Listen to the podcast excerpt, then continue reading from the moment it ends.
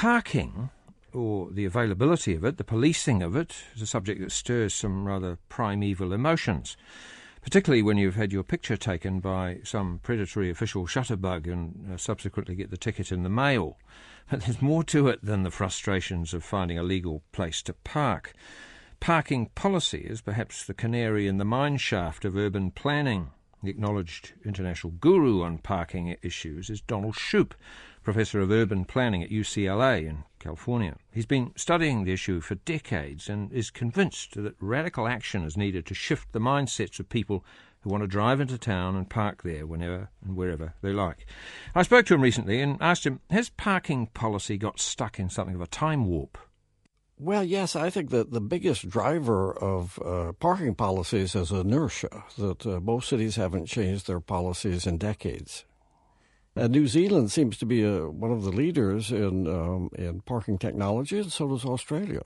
When you say technology, what do you mean?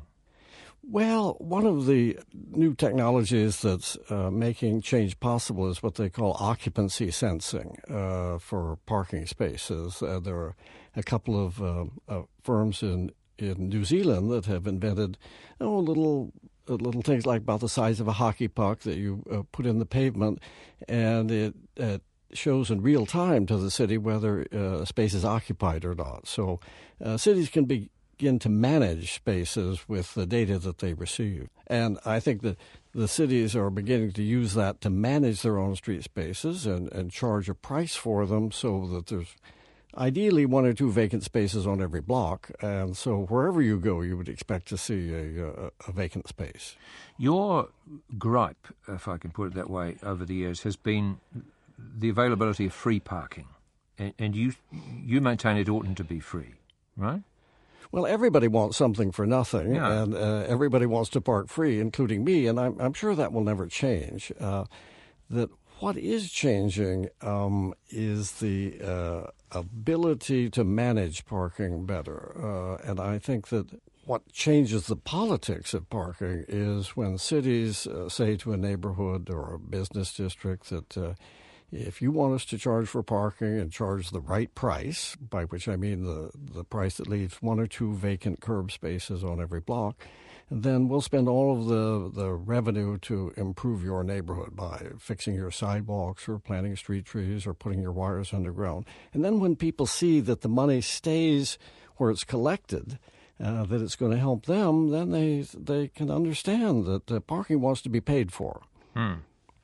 You, you talk uh, have talked extensively about this optimum level of curbside parking of about eighty five percent at any occupancy at any one time. Has this been tested, and has it has it been found to work? Well, 85% uh, occupancy is a, a shorthand um, explanation of how to achieve the best management for curb parking. It means that the spaces are well used, meaning that uh, almost all the spaces are, are occupied, but they're readily available, meaning there are one or two vacant spaces on every block.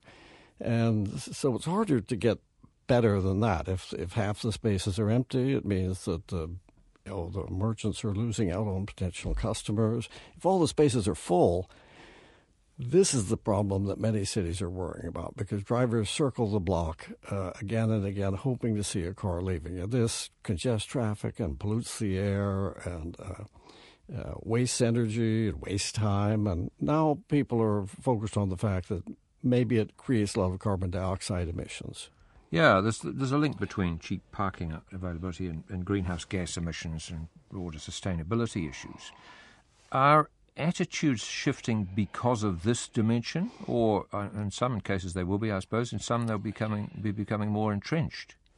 Well, I think a lot of things are happening at once. Uh, the the focus on uh, global warming is uh, making cities uh, re-examine their policies and uh, I think that the cities have a lot to gain by charging the right price for the curb parking. Um, they um, they can gain revenue that will uh, improve their neighborhoods. Uh, I, I, don't want to be critical of New Zealand because there's so much to criticize in the U.S., but I think some of your sidewalks look in a bit ragged condition, a lot of asphalt. Um, sidewalks that are poorly maintained. And if the if the residents knew that the meter money was going to repair their sidewalks or put in higher quality sidewalks like uh, you know the stone pavers that you see in the better areas, I think then they would uh, realize that it would be a good idea to charge visitors. Uh, usually, it's it's people from outside the neighborhood for parking on their streets, if the prices are set right. And by by right, I mean that there'll be high turnover because the prices will uh, go up in many cases, and um, and I think that uh, if you price it right, drivers will come. It it won't chase away drivers in total because if the it just means that if somebody won't come and, and pay for parking on your street, uh, the, another person will uh, be attracted by the fact that it's always convenient to find a space there. Yeah. The assumption is here that we will always have vehicular cars travelling in and out of cities and wanting to find places to stop and for shopping and other purposes. But beyond that, I mean, are we eventually going to see the uh, not quite the elimination of the car from the centre of the city, uh, but something pretty close to that. I mean, is that something that is you would envisage happening in the next uh, generation or two?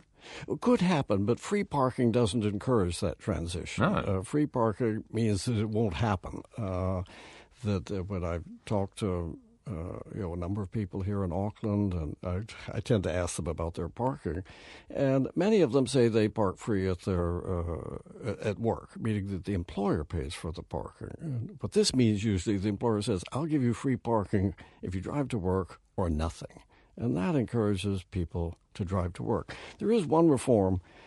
Uh, that's uh, been adopted in California that I would recommend for uh, other countries, and uh, some people seem interested. It's a law saying that if an employer offers an employee a free parking space at work, uh, if, if the employee drives, the employer has to offer the employee the option to take the cash value of the parking space if they don't drive to work. That is, if you say, yes. well, gee, I'd rather have the $2,000 a year and I'll pay for a more expensive apartment uh, closer to work, or I'll carpool or take transit. It's up to the driver to, to uh, or the commuter to say, yes, I'd rather have the cash or I'd rather have the free parking. It's your choice. It doesn't take the free parking away, so it's not politically difficult in that regard but it, it expands the range of choices that the commuter has. What is the planning community around internationally concluding about this? It seems like a no brainer. The California approach is surely the right one to take. I mean, some people would say you need to go a long lot way further than that. But uh, what are the planners saying about this? Do they do they get it? I think in terms of the planning community, that we've got our own problems that uh, that we're responsible for other uh, mistakes in planning policy that. Uh, that most cities have what we call minimum parking requirements, as you can't build anything or any building or use any building unless you have the uh, spaces required for uh, you know, a restaurant or a bar or a shoe store or whatever you want to put in. So that leads to an awful lot of parking. Uh, provided in any new development, except in downtowns like Auckland and uh, maybe Wellington and sort of Sydney and Melbourne. In the centers of the town, they put a cap on the number of spaces that uh, that can be provided.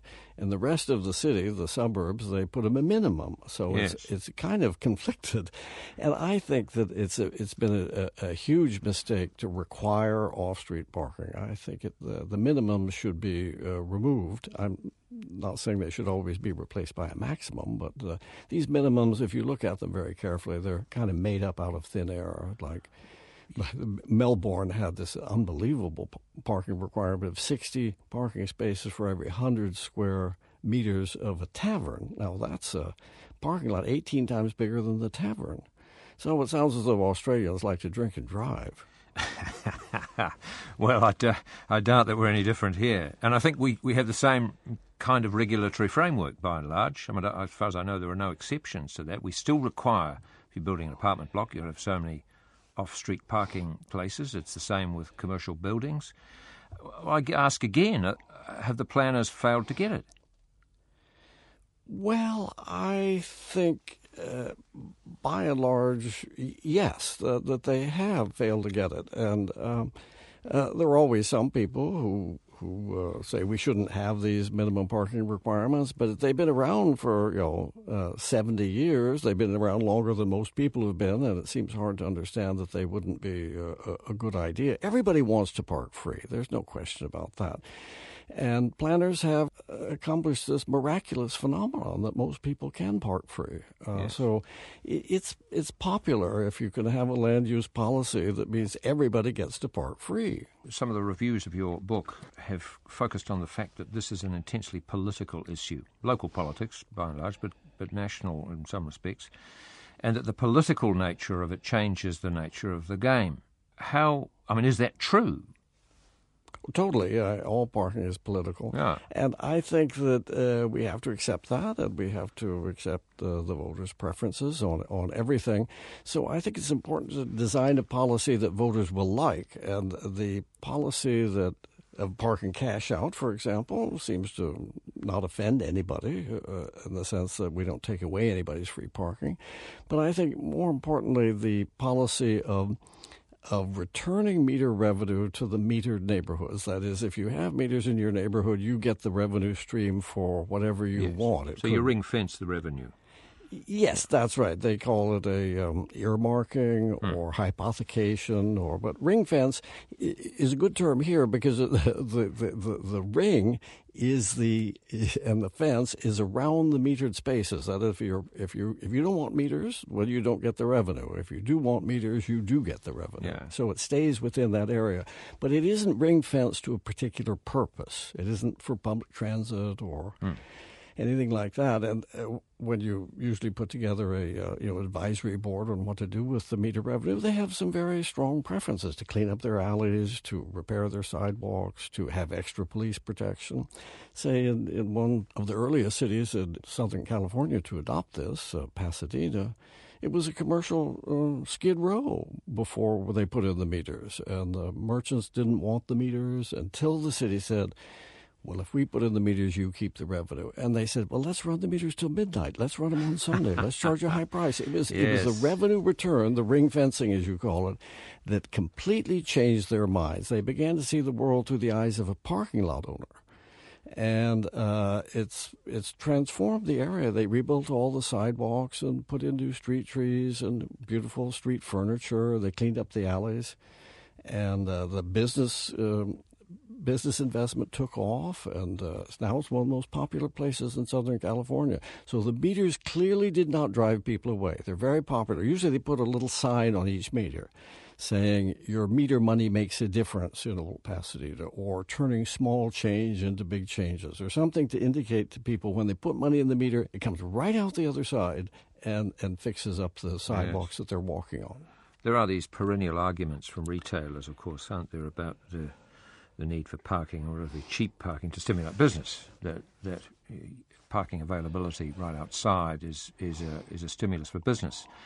Your yeah. argument is is that the turnover it's the turnover that's the key here. Huh?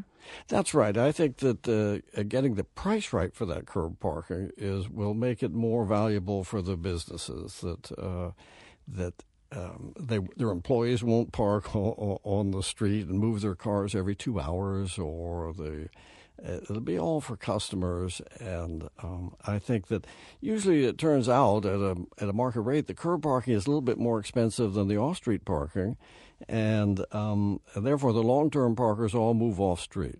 Uh, and the curb spaces are left for people who want to spend, you know, come in and and uh, buy something to leave. But there, there's always um, somebody, it, it, you know, some guy, usually almost always a guy at, at, at, any audience that I have, and I recommend charging for parking, say in the you know in the evening in a downtown area, and the guy will maybe not foam coming out of the mouth, but some certainly some spit, saying that uh, uh, if you start charging for parking in the evening in downtown Santa Rosa, I'll never drive down here for a meal in the evening again. And I, am sure that's true that. Uh, that some people will be uh, driven away, but that space will be available for somebody else to park. And and who do you think will leave a bigger tip in a restaurant? You know, somebody who says, I'll never come here unless I can park free, or somebody else who is willing to pay for parking if they could easily find a space, and who will pay pay more for uh, goods in a, in a shop or buy more books in a bookstore. Uh, and if, if, the, if somebody is driven away and says, I'll never come downtown again, well, maybe they'll get a better deal in the food court at a suburban mall with ample free parking. So everybody will be better off. Yeah, perhaps they will. Are there direct measurable links between rising parking costs and rising public transport patronage? I mean, it sounds a rather inane question, uh, and it would seem to many people to be obvious, but is it? Well, yes, I would say that higher parking prices will make people think more about using public transit, and parking cash out, which really doesn't increase the the price of parking. It just means that there's a if you take the free parking, you lose out the money that you would otherwise get. That that certainly um, uh, encourages people to think, well, maybe I could take public transit. I'll save the money. Uh, that um, uh, I, I, think if you're interested in, in encouraging transit ridership, uh, charging for parking is a good idea. And in many cases, you could just look at the buses in, in, in Sydney, that there, there's wonderful, in, in Auckland and Melbourne, where I've been, there's um, there's a lot of great transit, but the buses aren't full. You know, I think that mm. the, that's even more so in, in, the U.S. is that we don't lack transit; we lack transit riders. and parking cash out or yes. other parking prices will encourage people to ride what we already have and then say, I, I think there is uh, another good policy I would recommend for uh, New Zealand it's just uh, starting at one university in Australia, but it's taken uh, the the U.S. by storm, and that's at universities that, where the uh, the university contracts with the uh, uh, transit operator in their town, and the university ID serves as a, a, free transit pass to all the students and staff and faculty. So when you want to uh, if you That's think you take a bus to I campus, imagine, huh? you just show your university ID and you get on for free. So that's built into the university fee, I imagine. That's right. Yeah. It's it, sometimes it's paid for by um, um, parking revenue. Yeah. In many of them, the, the students have to vote uh, to impose a tax on themselves. Uh, you know, maybe fifty or hundred dollars a year, and then everybody can ride transit for free, and that leads to huge increases in transit ridership. It's a lot cheaper for a university to uh, pay for a student's uh, transit ride to campus than to build a parking space on campus. Yeah. So it's more efficient for the university. It's better for the transit agencies because they have new paying riders. Uh, there's no subsidy from the government at all. Uh, and the, when they get more riders, they can have more frequent service. They can they can have additional lines. I, I think it's a new way to pay for for uh, transit riders mm. is to to collectively buy a transit pass. Some employers um, do it for all their employees, and it speeds up the process of getting on and off the bus. Oh. That's right. There's no there's no coins. Uh, at, at, UCLA, we swipe our, uh, uh, our, university ID through the card reader. I mean, that takes just uh, that takes less time than paying in cash. But uh, and every time the, somebody swipes their card through the card reader, UCLA is charged for the ride rather than the student. And it tends to be uh, financial aid for low income students because they're the ones more likely to ride the bus. You've been looking at this whole issue for what, 40 odd years, and one of your catch cries is nothing is more pedestrian than parking. When will you know when things have really come right? Well, I think when I get invited to Melbourne and Sydney and, and Auckland, that shows that some people are listening. Yes, I hope he is. That's Professor Donald Shoup, Professor of Urban Planning at the University of California in Los Angeles.